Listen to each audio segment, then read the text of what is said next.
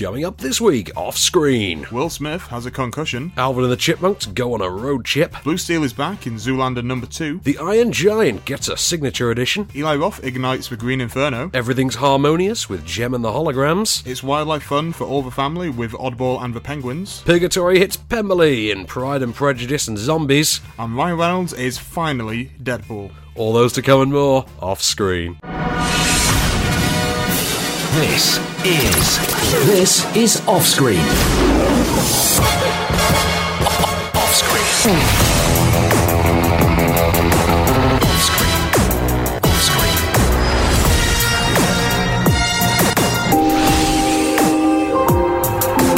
With the latest film news and reviews, this is Offscreen, the on-screen radio show.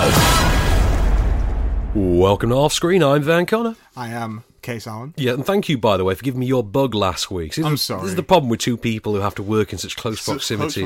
I do apologise. Yeah, so thanks for that. I had a great week, although I did get to watch all these films, and you got to watch them as well. And so, yeah, but I did get to do it whilst hopped up on Lem Sips. Thanks for that. Okay, it's fine. Everyone loves a good Lem Sip. Everyone likes a good Lem Sip. So, unfortunately, though, there were so many films, as you know, to fit in that we're not going to be able to do them all on this show. We are going to have to shunt some, unfortunately, to the podcast extras. We've had to remove 3 of the 9 and put them in the podcast extras. 9 films. 9 big films. Big week. I know. So, if you want to hear the reviews of Iron Giant Signature Edition, Oddball and the Penguins, and Eli Roth, The Green Inferno, and I can promise you at least 2 of those are worth hearing, you have to download the podcast edition and go to the end credits of it, and after the end credits of the podcast edition are extra reviews, extra content, our moment of Cage. That's a thing. You don't know. This is a surprise for me. Exactly. So go to onscreenfilm.com or go to iTunes or Acast or SoundCloud or Zencast or Podcast Island, tune in any podcast app imaginable, you can find the podcast edition and find the extra reviews and our moment of Cage. So, we should start though. What have we got first? Are we going to do Zoolander 2? Zoolander 2, Zoolander, yeah. Which actually is a plot point he does say to us. So what we have is, we have a sequel to Zoolander in which it's been 15 years. The Derek Zoolander School for Kids Who Can't Read Good and Want to Learn Other Things has unfortunately been destroyed since Zoolander, it turned out, had the building made out of the very materials that the model was made out of.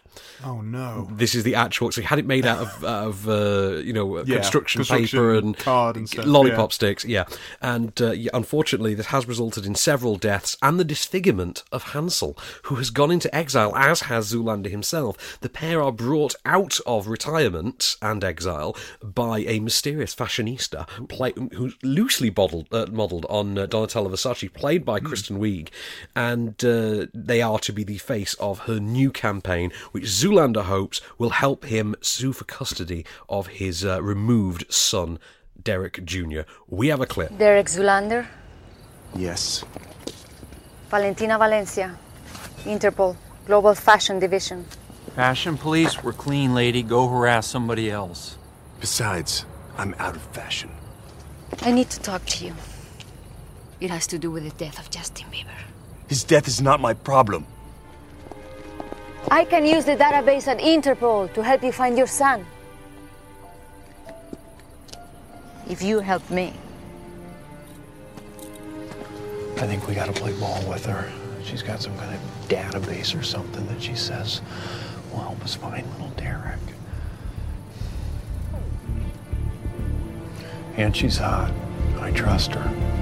So the idiocy has returned. It is in form as ever. You have Owen Wilson and Ben Stiller as Hansel and Derek Zoolander, respectively, and they are having as much fun as they ever were.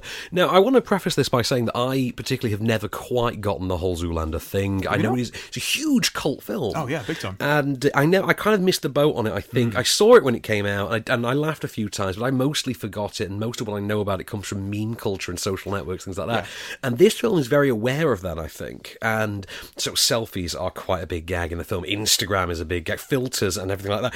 And there is this whole subplot about dead pop stars and Sting and The Chosen One and all this nonsense. But it's immaterial, really, when you're kind of just there to see the exploits of Derek Zoolander. It's kind of like an Austin Powers movie in that way. And the two are very comparable, I think. I guess so, yeah.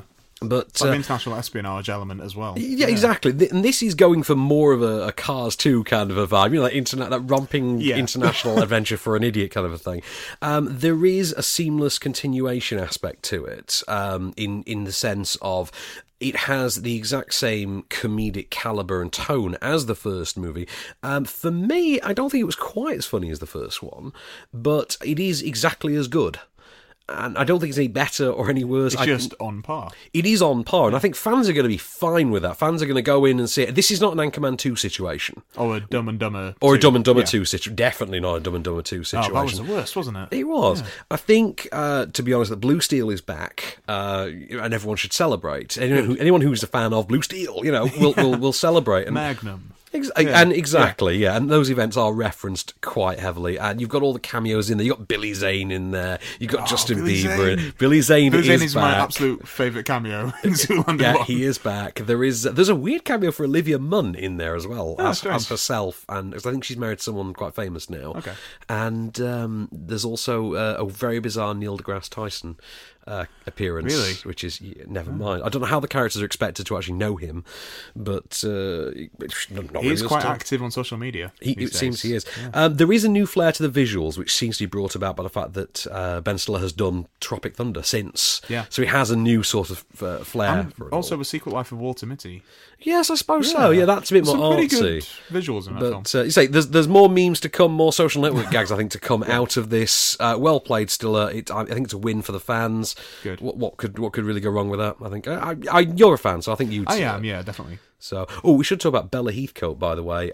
Yes, of course, yeah. This is Bella Heathcote from Pride and Prejudice and Zombies. Mm. She's going to be in 50 Shades Darker as Layla, who is Christian Grey's psycho ex. Yeah. I love this news this week because that's pretty interesting. I know who the character is meant to be, and I'm like, I can see her playing that, like a psycho ex. I know that Kim Basinger. Kim Basinger is the Mrs. Robinson character. Yeah. So let's talk about Alvin and the Chipmunks Road Chip then, which is the fourth in the Alvin and the Chipmunks series, and it sees the gang forced to go on an actual road trip with their potential future stepbrother, when it emerges that Dave, their surrogate father, played by Jason Lee, and this is the only work he's getting these days, may be proposing to his girlfriend, and they're going to have to basically live with her really evil son. Yeah, it's exactly as bad as it sounds, and, we have a clip. Come on, party's over. Oh, thank you. Yeah, that's mine. Oh, you had to grab one last one? Yeah. Okay, enjoy that, yeah. Were you surprised? No, I wasn't surprised. And you want to know why? Because #Dave'sParty was trending on Twitter. Nice.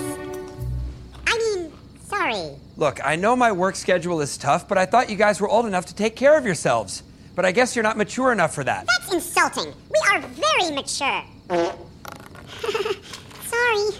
Pizza Toots. Yeah, the Chipmunks are back, and they're making fart jokes. Yay. Yeah. Okay, so you know what? There's been 4 of these now. I think if you're not on board with it, you're not going to get on board with it. It's the same old simple formula, isn't it? It is, and I think, to be honest, this is not the worst of the Chipmunk sequels. I mean, which was the worst? I didn't like the Squeakquel at all.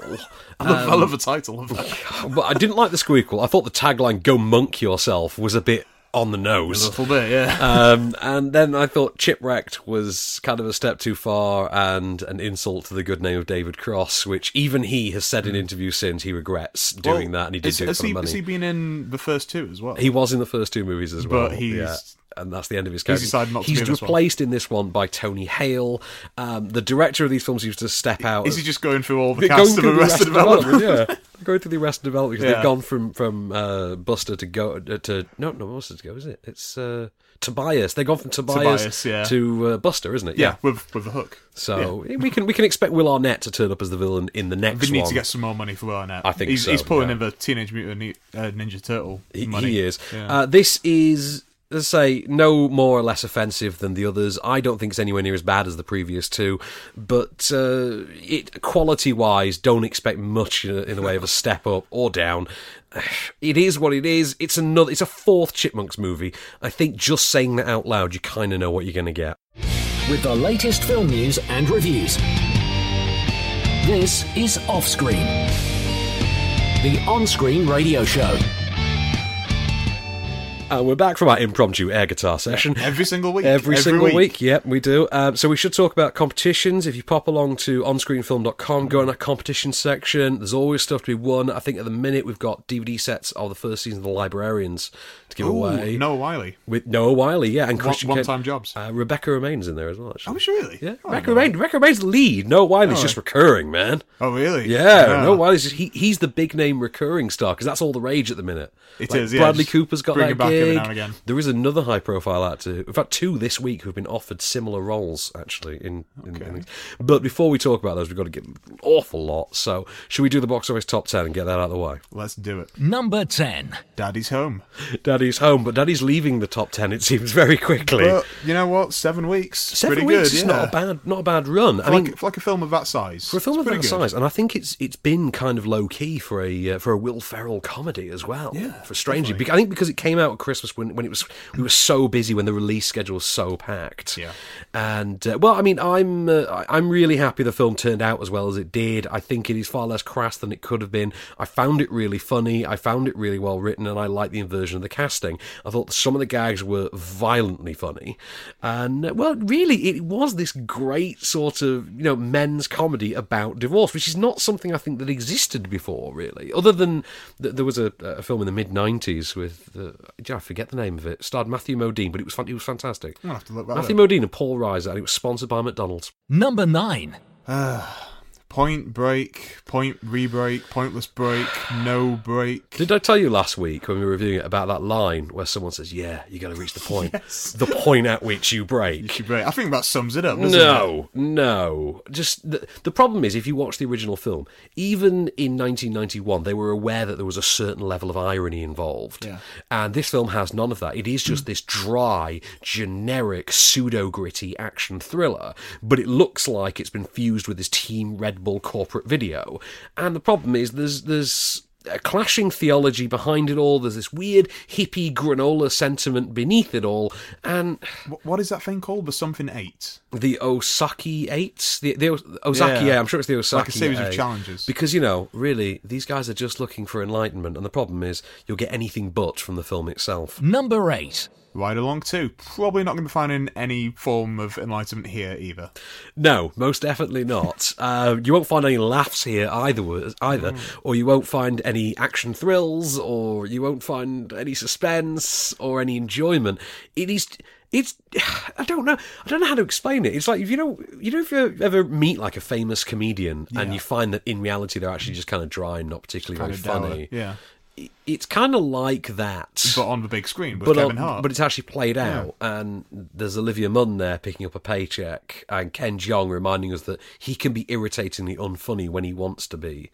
And no, it's just, if you're gonna, why if you can make the new Lethal Weapon, why don't you? That's my issue. It's just kind of half-cooked, isn't it? And yeah, terrible. It's out of ammo. That's the problem. There is no ammo in the chamber. Number 7. The Big Short. The Big Short, which is all ammo in the chamber. You were so riled up after that last I really video. Was. I really was. I'm sorry. Well, we do like this. We like The Big Short. We do like The Big Short. We like all the performances in it. We like the writing. We like the directing. Yeah. I loved everything about The Big Short. Cool. And it's a film I keep thinking about as well. This is the thing. As the weeks go by, I keep thinking back on this film. I'm thinking about The Big Short more than I'm thinking about Spotlight. And I've seen Big Short twice, Spotlight once. I'm still thinking about The Big Short. And I know that Spotlight probably, if you break it down, is probably a better film. I've seen them both twice now. Right. Yeah. I know Spotlight probably is a better film, but I'm thinking more about The Big Short. I loved The Big Short. And I know I might... Actually, I'm not in a minority. No, everyone I speak to seems to have loved it.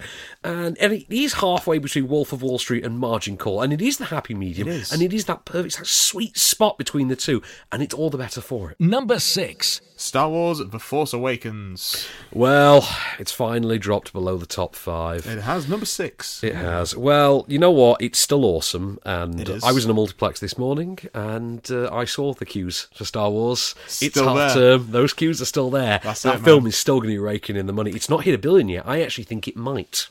Given the cues this morning, I actually think there's a decent chance. Well, it's just crossed $2 billion. Oh, worldwide. Sorry, I'm thinking of the US figure. Sorry. Oh, just US. I think that is like the next. I think milestone. It is. I think it's the next one to go. Yeah, because as much as it pains me to say it, it's not going to hit the Avatar. It's not going to hit the Avatar, but it might dethrone the Titanic. It might, but you know what? It's better than both. I do think Force Awakens is better than both those films. Absolutely. It is awesome. I think everybody should see it. I can't wait for the home release. Yeah.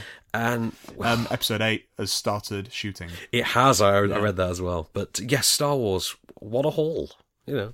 So let's move on to the other big haul of the week then, which is of course Deadpool. Yeah, we've been waiting a long time. We have been waiting a very long time. So Deadpool is Wade Wilson, is Ryan Reynolds, is the Merc with a Mouth. Ryan Reynolds plays Wade Wilson, a mercenary for hire who defends the little guy. So it's a nice way of saying he gets paid to beat up stalkers and things like that. Essentially, yeah. When he discovers that he has the most aggressive kind of terminal cancer imaginable, and believe me, they lay it on thick. It's like everywhere, isn't it? It is literally everywhere in him.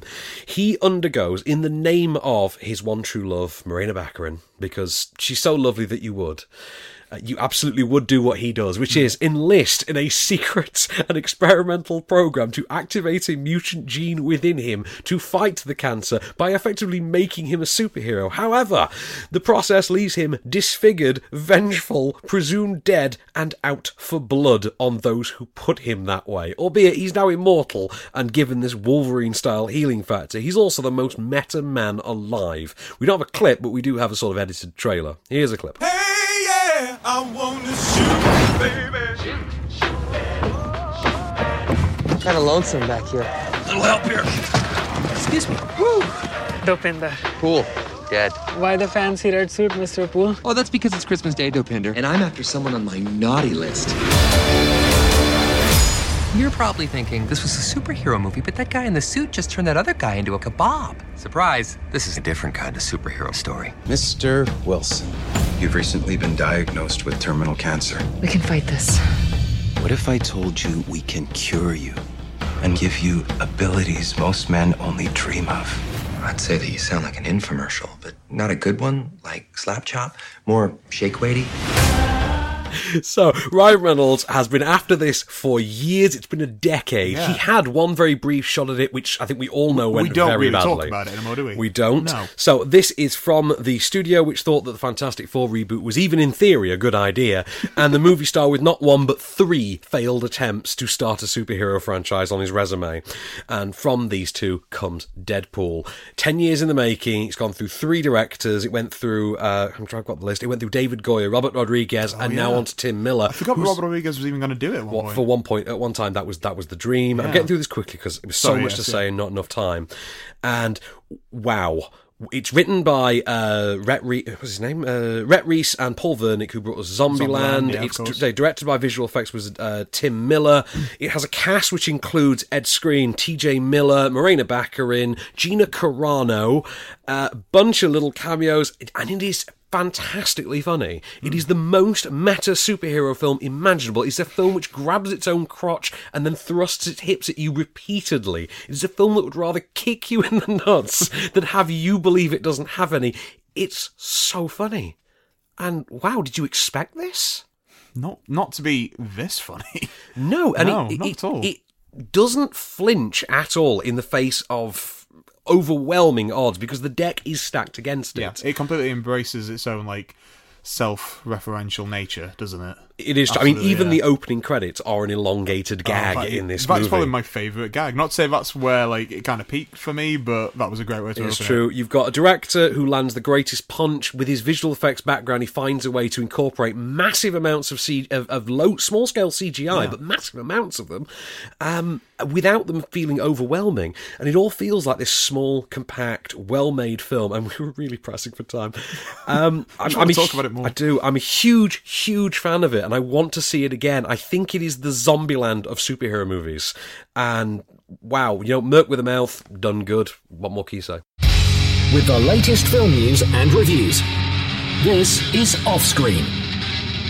And we're back. So, shall we look at Will Smith's stab at an Oscar nomination for the year then? It's not worked, or has it? It hasn't really, has it? So this is Concussion then, which is the second. This is the sophomore effort, believe it or not, for writer director Peter Landersman. Are you familiar with his work? I'm not. What else has Peter Landersman brought us, Ben? Peter Landersman famously brought us Parkland. Remember? Oh, really? Yeah, the JFK hospital. He did. One. And then he... Oh, God, I keep forgetting this. Oh, it was Kill the Messenger. He wrote Kill the Messenger with Jeremy Renner.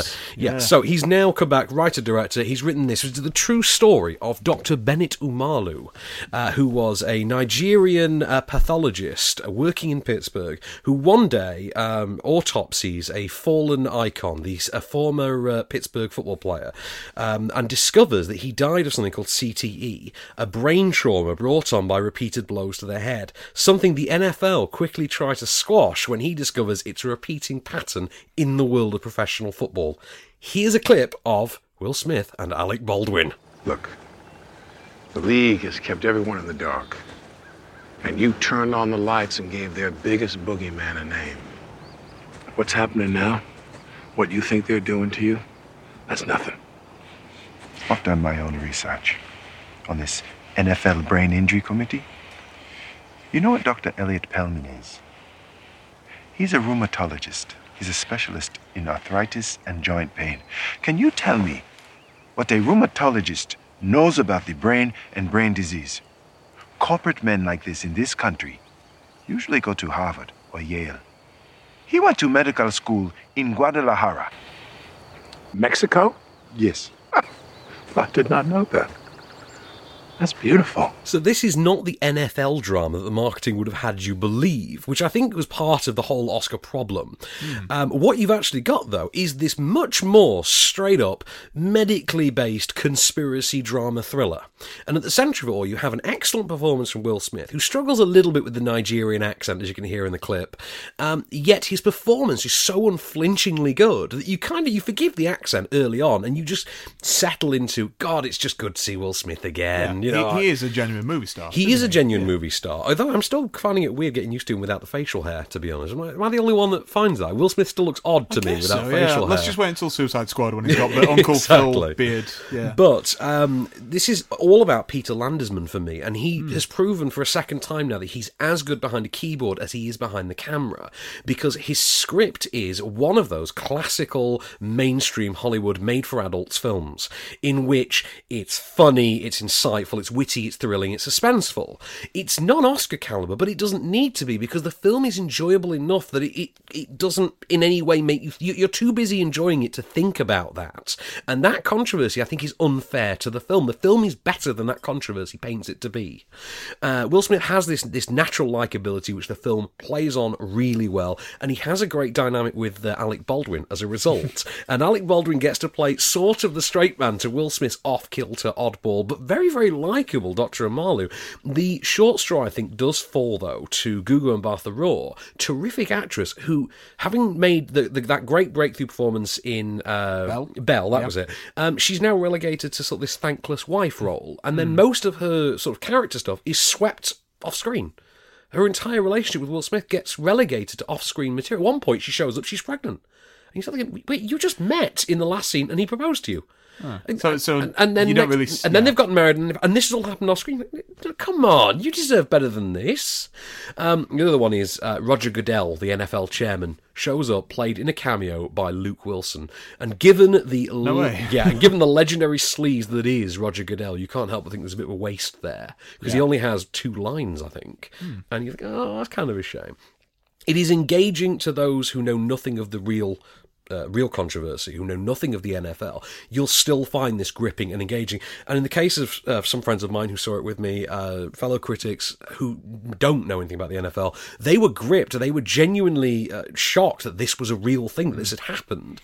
And yeah, it is. That's how good the story is. It will absolutely blow your mind that this took place. Were you aware of the condition before you saw the film then? Because you are a fan of the NFL. I am a fan of the NFL, and I was aware of the condition. Yeah. But so we should crack on with the top 10. Let's do it, yeah. So let's finish it off. Let's finish the box office top 10 for the week. Number 5. Spotlight, which I did say I loved, and it is a great film. And of all the Oscar crop, it might actually be the best film this year. It could be. He won the SAG Award for Best Ensemble. Yeah, it could really be. And that's it. It is the Best Ensemble. It is an ensemble. It is. I mean, don't get me wrong, The Big Short is also an ensemble, but I think we get to talk about The Big Short in a minute, I think. But we've already spoken about it. Have we already? Yeah. Oh, you love Big Short so much, you just want to talk about it all the time. I do. That's what it is. But no, I love Keaton in this. I love Ruffalo in this. Yeah. Rachel McAdams. Slattery. I love everyone in this. I love the writing of it. I love the way it makes journalism genuinely thrilling. The subject of a thriller. And the story, of course, is haunting and shocking and horrifying.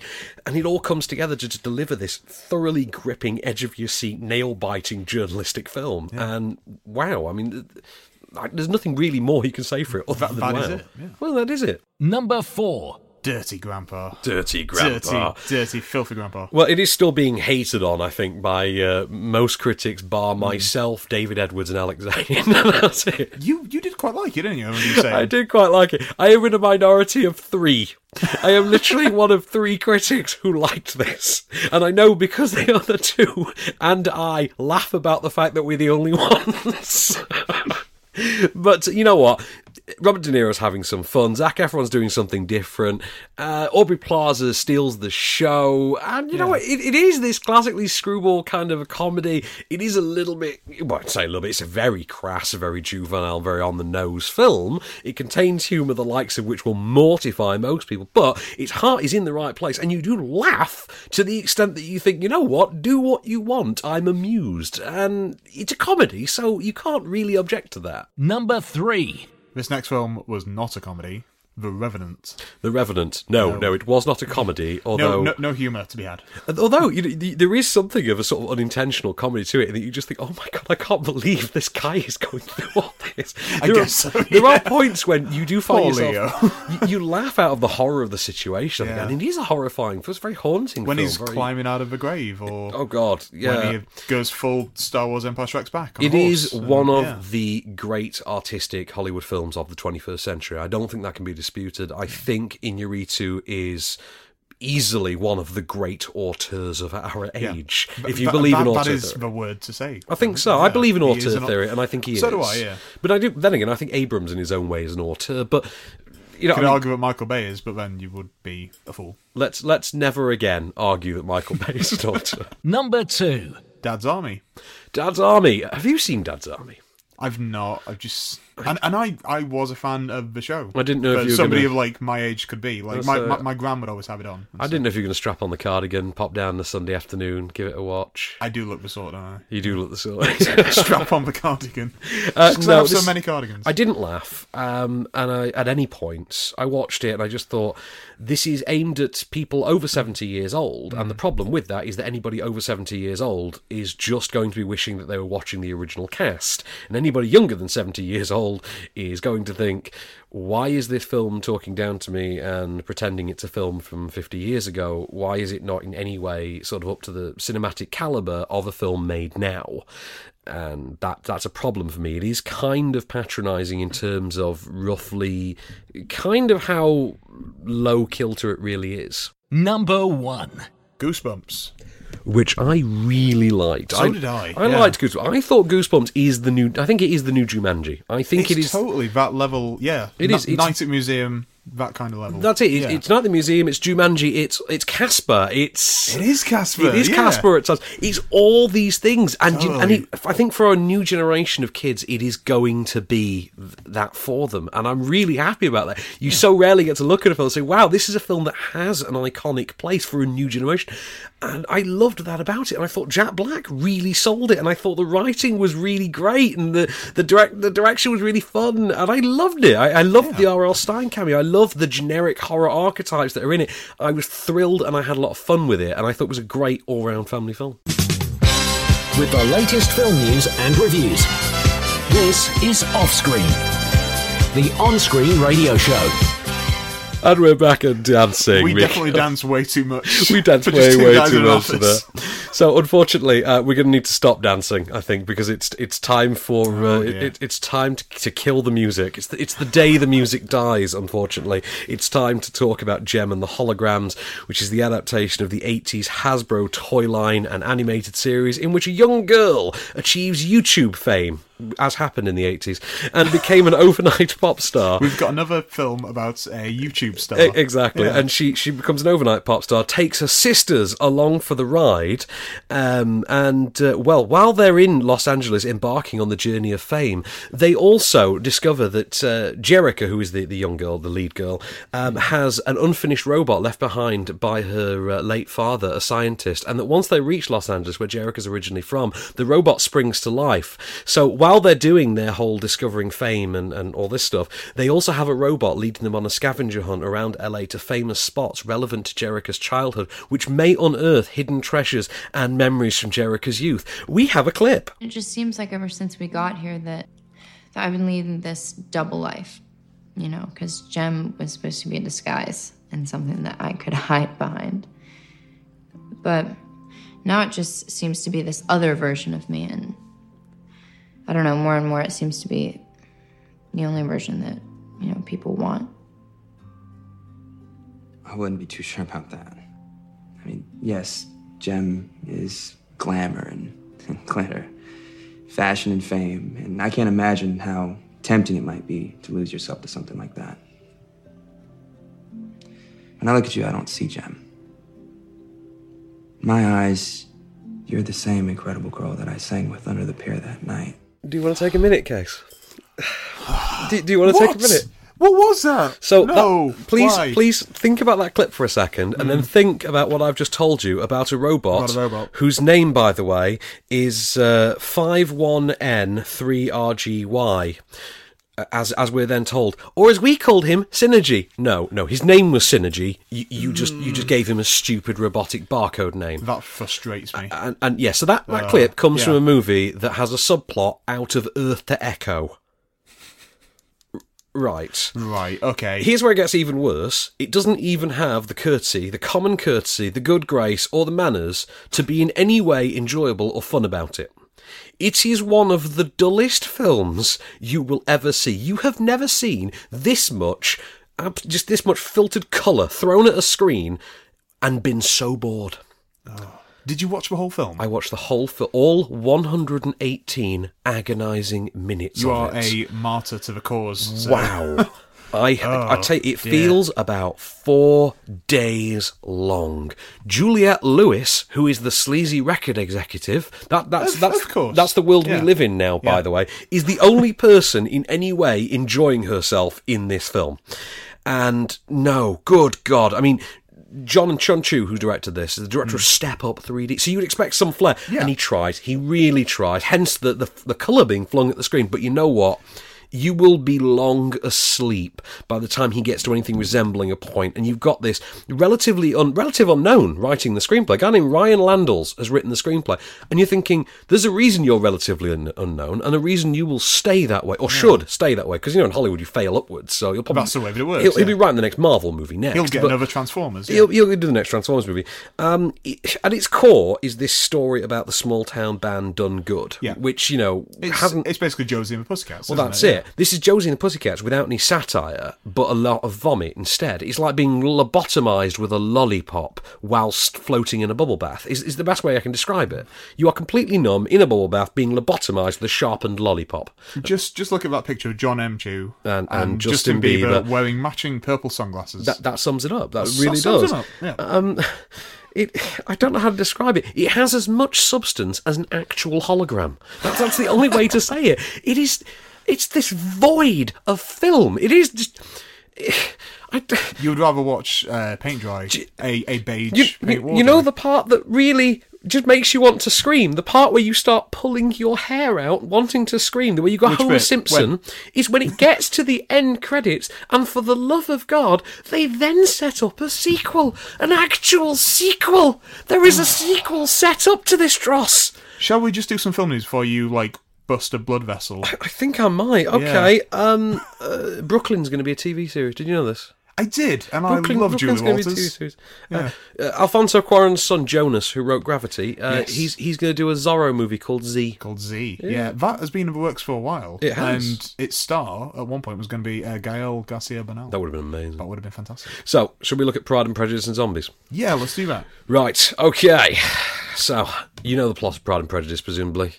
I'm vaguely familiar. Yeah. There's a bunch of white people in corsets, and they all want to date each other. Yeah, that's it. Yeah, I'm kidding. Okay. That's not the plot of Pride and Prejudice.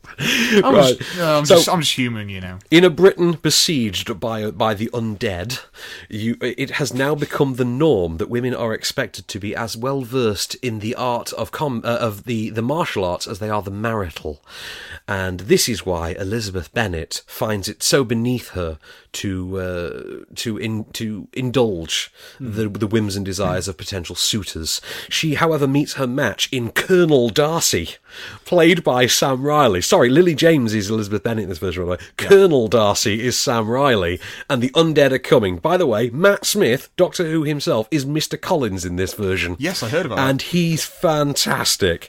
Here's a clip. Charles Bingley, pleased to make your acquaintance. Mrs. Bennet, we've heard so much about you, Mr. Bingley. My daughters, all of impeccable character. May I introduce my friend, Mr. Darcy of Derbyshire? Miss Bennet, may I be so bold as to request the next two dances, if you're not otherwise engaged? I am not engaged. Good for you, Mr. Bingley. You chose the loveliest of my daughters. Mother! I consider dancing to be the first refinement of polished society. Don't you agree, Mr. Darcy? No, every savage can dance. Why, I imagine even zombies could do it to some degree of success. So Sam Riley there as Colonel Darcy, as you can hear, and he's a lot of fun in this. He's really going for the a bit of that Colin Firth, a bit. Yeah. Like he's forgetting that Matthew McFadyen ever took a stab at this. He's going full Firth. God bless him for it as well. He's a lot of fun in it. And we got Lily James, who makes her a pretty good Elizabeth Bennet. Matt Smith steals the show absolutely as Mr. Collins. But for me, it's all about Burstiers, who's the writer-director, who has... And I'm not familiar with the source story, with the mashup novel that this all comes from, which I think is 7 years old now? It's something like that, yeah. Is it Seth Graham Smith? Yeah. I'm not terribly familiar with the novel. I've never actually gotten around... I own a copy. I've never gotten around to reading it. It's all right, really. But the film is incredibly funny. It is best compared, I think, to Abraham Lincoln Vampire Hunter, but it's a lot more successful on the same sort of, let's do established history but add a supernatural element. Yeah. It is a lot more successful in that regard. The cast are all fun. They're all up for it. They're all having a laugh. Charles Dance is enjoying himself. Lena Headey turns up to kick some ass because Lena Headey. Yeah, that's what she does. Exactly. And there is a lot of fun to be had. You will enjoy yourself. You will laugh. You will actually find it genuinely hilarious at times. And I thought it was a gimmicky concept that you would start watching, and then the gimmick would wear thin very quickly. It would be another sort of Black Dynamite kind of an affair. I call it the Black Dynamite theory, where the gimmick just doesn't hold up really. Oh, I will not hear you speak ill of Black Dynamite. I love the theme song and everything, but the gimmick does wear thin. But the film does hold up. The film does work. It works because of great casting, great direction, great writing, and I really enjoyed it. I thought there was enough. It's not. It doesn't reinvent the wheel, but there's enough visual flair to proceedings as well for it all to. It has this romping, fun, energetic sensibility. It also has my favourite take on Wickham that I've seen in any adaptation of Pride and Prejudice.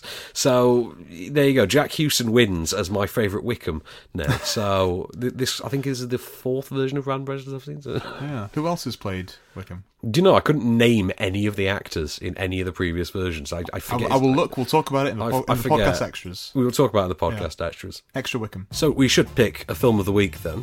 I wonder what it's going to be. Hey, yeah, I want to shoot, baby, shoot. It's Deadpool, clearly. It's got to be Deadpool, I think. Oh, yeah, absolutely. I really liked Concussion as well, though. I did think Concussion, I think, is a really good, solid piece of... Do you know what? I am actually going to go watch it now. You've kind of turned me around. I think so. I think you'll be intrigued by the story. I think it's for the grown-ups. It's definitely for the grown-ups. We've got loads of stuff next week to look at as well. So, next week we've got The Finest Hours...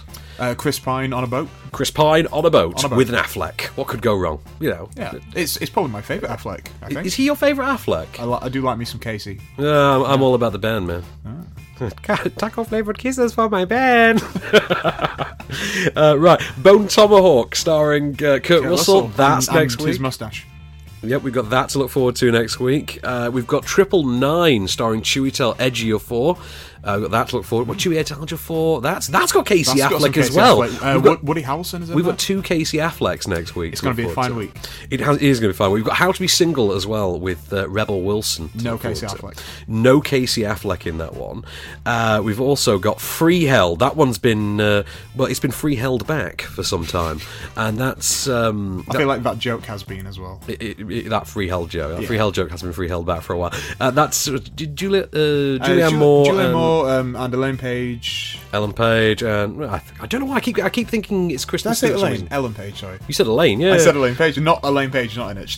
There's no cats. No. Okay, you know what? Fine. We'll skip the court martial this time. So we've got Finest Hours, Bone Tomahawk, 999, How to Be Single, Free Held, all those to come. And more next week on Screen. Don't forget, check the podcast edition for our podcast extras and the reviews we couldn't fit into the actual show. It was quite a packed week. It was quite a packed week. So this has been a Candy Store production for On Screen. I've been Van Connor. I've been Case Arm. And we'll be back next week. Just show me the way to get out of here and I'll be on my way. You've been listening to Off Screen. For more news and reviews, visit onscreenfilm.com.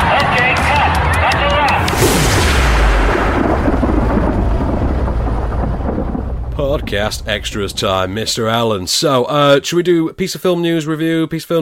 No, that sounds pretty good, That sounds pretty good to me. So let's talk about... MacGyver is going to be rebooted as not only a TV series, but a movie as well. Yes. We don't know whether the two are going to be connected. Just get Will Forte in to do it. Yeah, exactly. You can blend the two. Tonight on MacGyver. And Selma has 1 hour to live. So, on then to the Iron Giant Signature Edition, which sees everybody's favourite Iron Man brought... Well, not my favourite Iron Man, but everyone's favourite Iron Man. Everyone's first favourite Iron Man. Yeah. Yeah. Brought back to the big screen in what is effectively a... It's not a director's cut. It's got two extra scenes that were... They were never animated. They existed as storyboards, and they've now been polished up, animated by a new director, and inserted back into the narrative. And they do, one of them in particular, strangely adds to something that was already there, and it was fine before, but it's... So what you've got is the story of young boy Hogarth, a small town boy who discovers a robot, as you do, a about 70 foot tall robot who has fallen from the sky, and he must protect him as the government encroach into the town and start investigating. The government being played by Christopher McDonald plays who plays the sleazy government agent. I'm going to get IMDb upon this. Exactly. Harry Connick Jr. plays his only adult friend. That's it, yes. Who's a beatnik who looks an awful lot like Mr. Allen here. And he really does, Case. And what follows is 1999's most heartwarming animated feature, which gave the world the wonder that is Mr. Bradbird. We have a clip. Shut off, switch.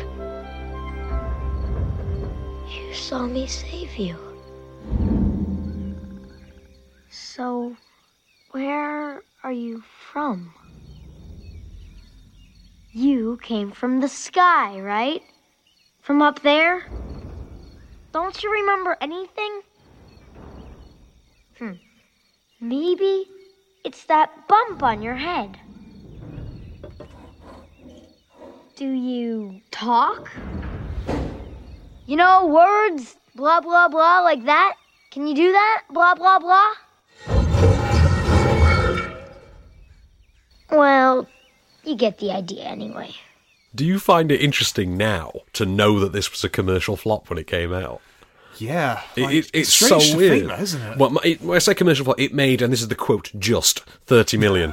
But it cost 70 million to make, and this is Bradbird at his absolute finest. This is where he has gone, and he seems to have made what, if you didn't have any context for it, you just had the film plopped in front of you, you would assume was actually a Disney film from 1959, 1960, thereabouts, which is when it's set. Yeah. And you would assume it was. It is that good. It is of caliber. Classically brilliant. It is. It is this masterpiece of family animation. It is the quintessentially Spielbergian story of a boy and his robot. Yeah. You know what I mean? It's a wonderful, enchanting film, and it remains so more than ever.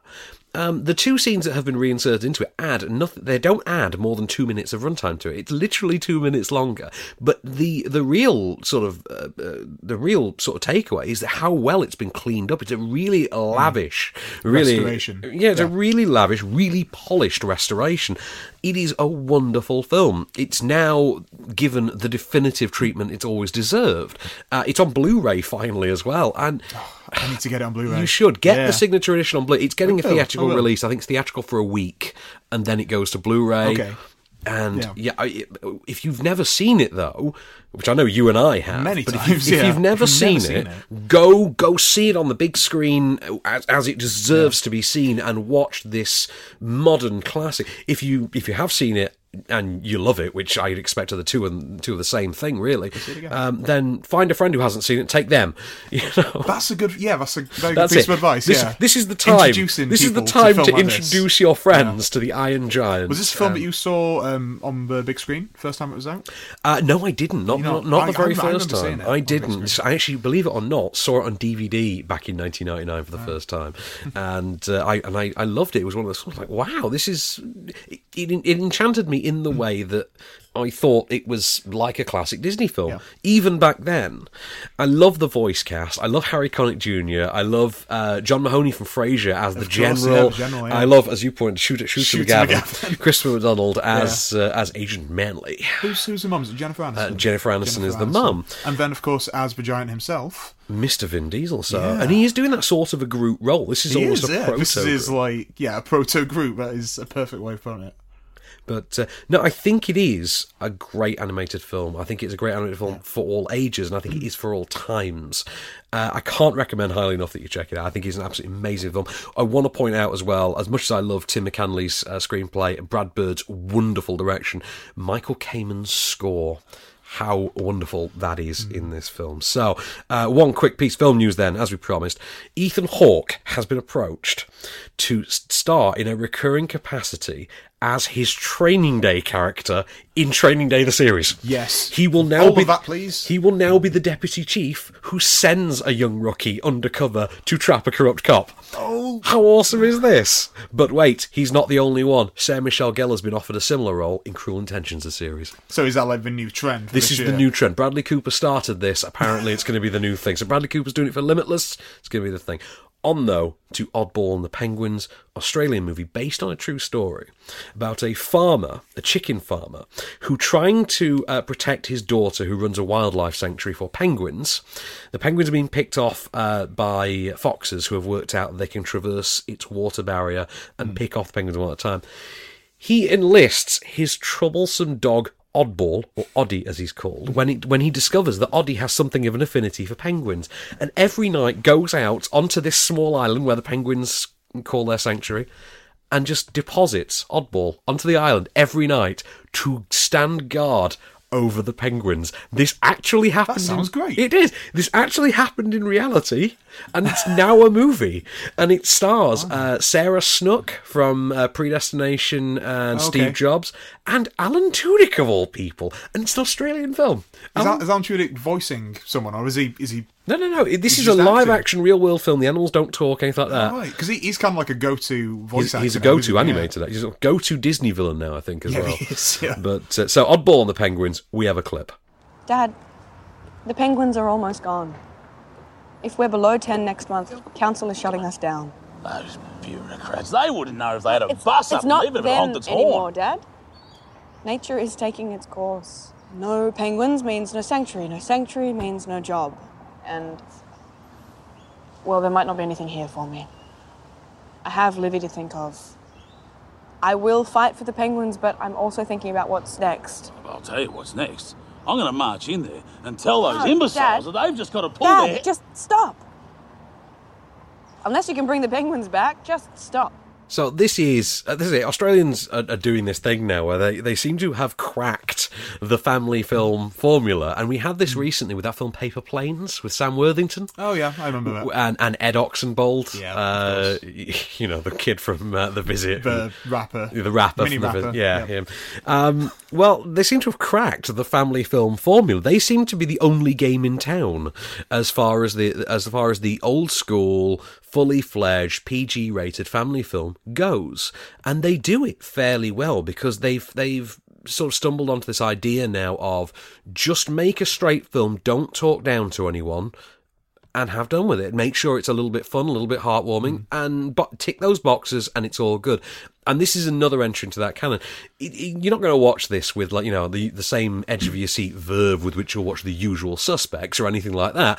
But unless it's sort of like a pretty major twist, There is a Oddie is indeed Kevin Spacey. There is kind of a whodunit element to it as well, in a strange way. But it is this heartwarming, very enjoyable family film, and you've got Shane Jacobson plays the farmer at the centre of it all. His name is Swampy, and in reality, his name is Swampy as well.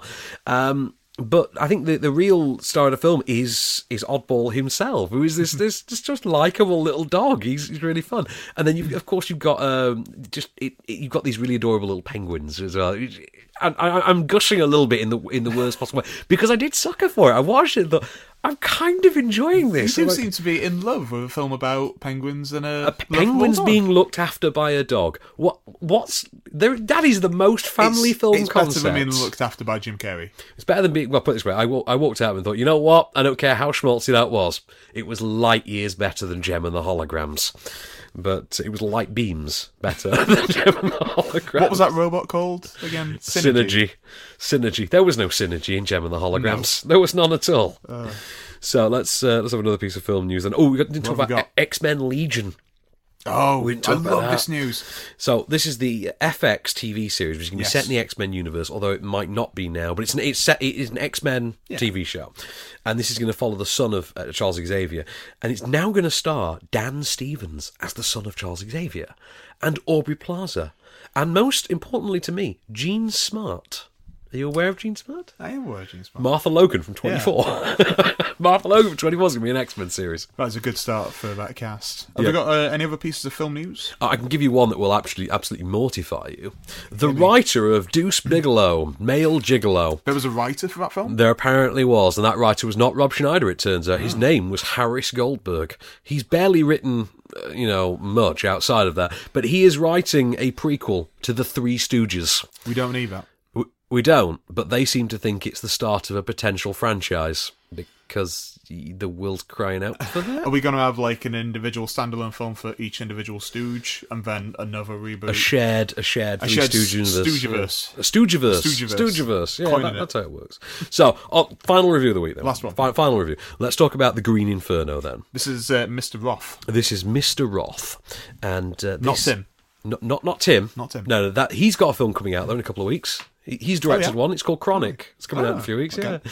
So, Green Inferno by Eli Roth, and this is brace yourself for this one because never before has a concept been so quintessentially Eli Roth as this one. This is the story of a group of college students who are what I call hashtag activists. They're not actually activists, they're hashtag activists, who venture to the jungles of Peru in order to protest on behalf of this indigenous tribe who are going to be supplanted by bulldozers. Once they have succeeded in this very quick little mission, however, they soon find themselves incarcerated and at the mercy of said indigenous tribe, who it turns out are in fact ravenous cannibals. So far, so Eli Roth? Exactly. Yeah. So far, so Eli Roth. We have a clip. And believe me, this was the only one that was radio friendly. Okay, you hurt? What did they do to you? I don't know. I don't remember.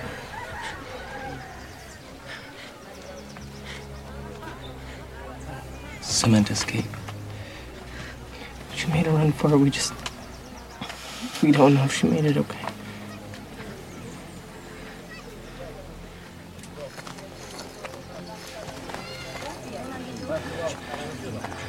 Alejandro, you know what this is?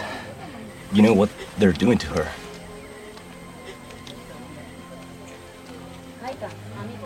They're going to cut her. She'll bleed to death or die of infection. More days for us. literally 4 days for us while she bleeds to death. We'll be all right. They'll eat her for 4 days. And, yeah, so this is, first of all, this is the latest project to be born out of what seems to be Eli Roth's ongoing South American holiday. I don't know if anyone else has noticed this. Eli Roth just seems to have been on vacation for, I think, about 5 years now. Maybe he just lives there. Has it been 5 years? Just keep him. Just stay there. Keep him. Yeah. But I think he seems to have come back now to do Cabin Fever, the reboot or whatever it is. Oh, of course. That's a thing. So, right, he went, seemed to go to South America, and he did, was it Aftershocks? I think it was. Which was awful. I think so, that was awful.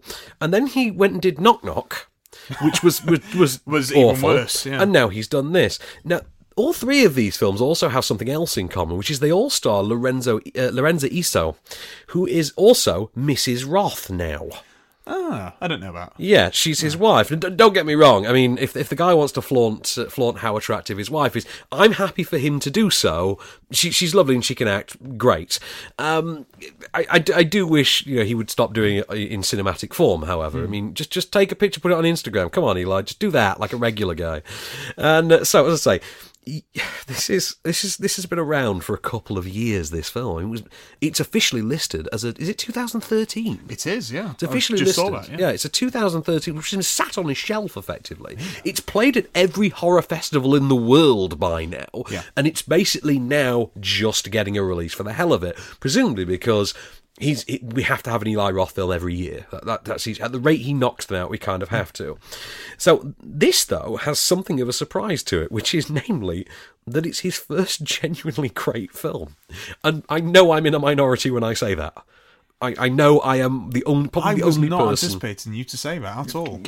Bear with me. Just bear with me. I promise you there's a method to my madness. Right. It has all of his usual flaws. It's like The Hateful Eight. It has all of the flaws of that director, right? But he has at least put them in a context in which it's okay. Which it seems to work and coalesce. Exactly. Yeah, right. He's placed them within a new context. It works. It's Danny Dyer in Severance. That's exactly what it is. He's still Danny Dyer. He's still every bit as irritating. But you know what? The film has found a way to make it work. Yep. That's fine. You can live with it. Right. So what you have here is a film which wears its 70s horror influences on its sleeve. It really, really wants to show its love for Italian 70s cannibal cinema. It wants to show how much Eli Roth adores Cannibal Holocaust, how much he really wants to emulate Werner Herzog, how much he really loved Aguirre, Wrath of God.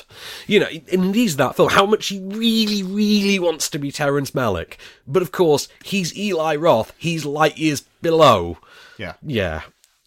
And in spite of all of this, you might be the first person to ever liken Terrence Malick to Eli Roth. I know. It's entirely possible. Say it does all of this, and yet at the same time, it's absolutely fearless in this just energetic and visceral barreling to the finish line. It has this weird oomph to it. And yet, at the same time, it's effectively Deliverance in the Amazon with tribes instead of rednecks. It is this strange, it's very flawed, yet enjoyable little film that somehow manages to be well-crafted and engaging, despite the fact it's clearly made by a deranged, egotistical sycophant. And because there's no confusion at this point that is Eli Roth to a T. That's his bread and butter, isn't it? That is his bread and butter. Lorenza Isso, likeable enough lead, but she's kind of... she's a bit unremarkable. Likeable enough. But fine for film. Fine, she's perfectly fine. In the film, she works. She kind of looks like a slightly more exotic Alison Brie, if you want the actual thing going on that one. Yeah. But she does have the benefit in this case of being the only person in the film with an actual character assigned to her. Everyone else is an archetype. Now, I've actually got a list somewhere on here. There's the stoner, the bitchy girlfriend, the ravenous lesbian, there's the hunky douchebag, there's the fat, forlorn, friend-zoned guy. Incidentally, do you want to know who's playing the stoner character in this? You're going to love this. Yeah, who is it? It is Daryl Sabara, who is now an adult. Do you want to know who Daryl Sabara is? Yeah, he is Junie from the Spy Kids series. He is the little boy from... ginger kid. Exactly. Wow. And there is a scene involving a spider bite on his genitals, which will haunt me until the day I die. It has... Yeah, that scene wasn't in Spy Kids 4D, was it? No, it really wasn't. That would have been a different film altogether. As I say, what you've got are all of his usual flaws. His characters are all archetypes.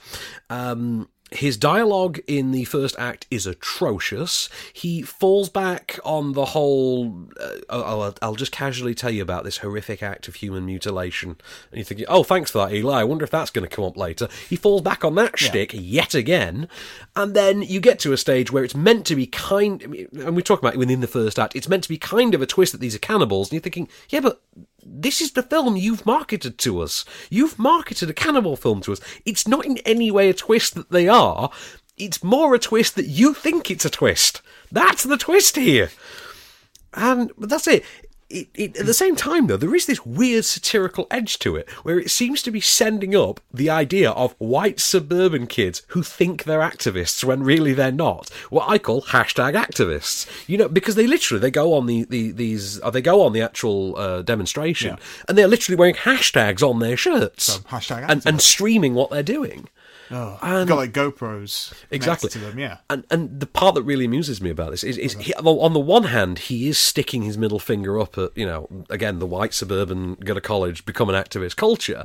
But at the other end of the spectrum, there is a complete lack of irony in that he ends the film with a traditional sort of credit sequence in which every cast member's name comes with their Twitter handle next to it.